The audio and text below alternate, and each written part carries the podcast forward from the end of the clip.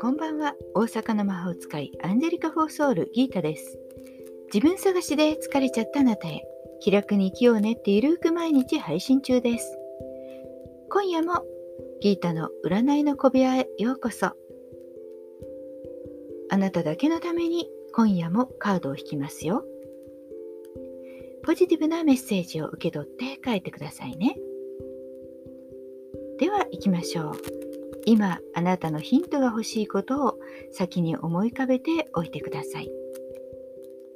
その間に私がカードを3枚引きます。何もなければ明日のヒントとかでもいいかも。1枚目2枚目3枚目と言いますからそのどれか1枚だけを選んでください。ではいきますよ。1枚目2枚目3枚目。決めましたか？では1枚ずつメッセージをお伝えしていきますね。1枚目は釣られた人。逆さ釣りになった人が動けないようにこう縛られています。本当に釣られてる人なんですけれどそうもしかしたらあなたは今環境的に自分が何をしてもこうね、まあ、何をしてもというか何もできない状況かもしれません。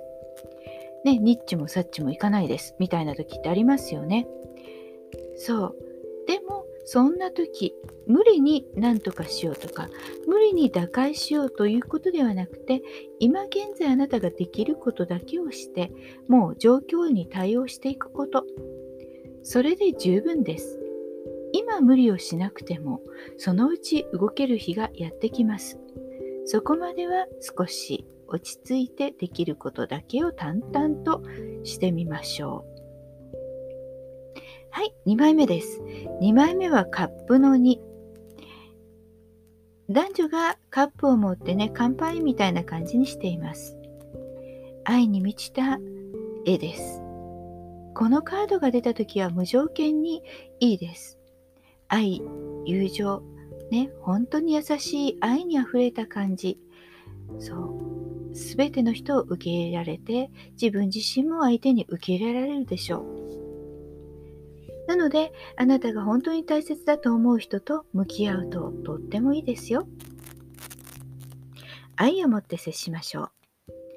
はい。じゃあ3枚目。3枚目は、ワンドの3。3本の棒の間に立った人が広い海を眺めています。割となんか裕福そうな商人っぽいお洋服を着ていますね。今のあなたはこれからやるべきこと未来に向けて現実的な方向性が見えてきているのではないでしょうか何かできることを未来に向けて計画してそして少しずつ始めていく準備をしましょう。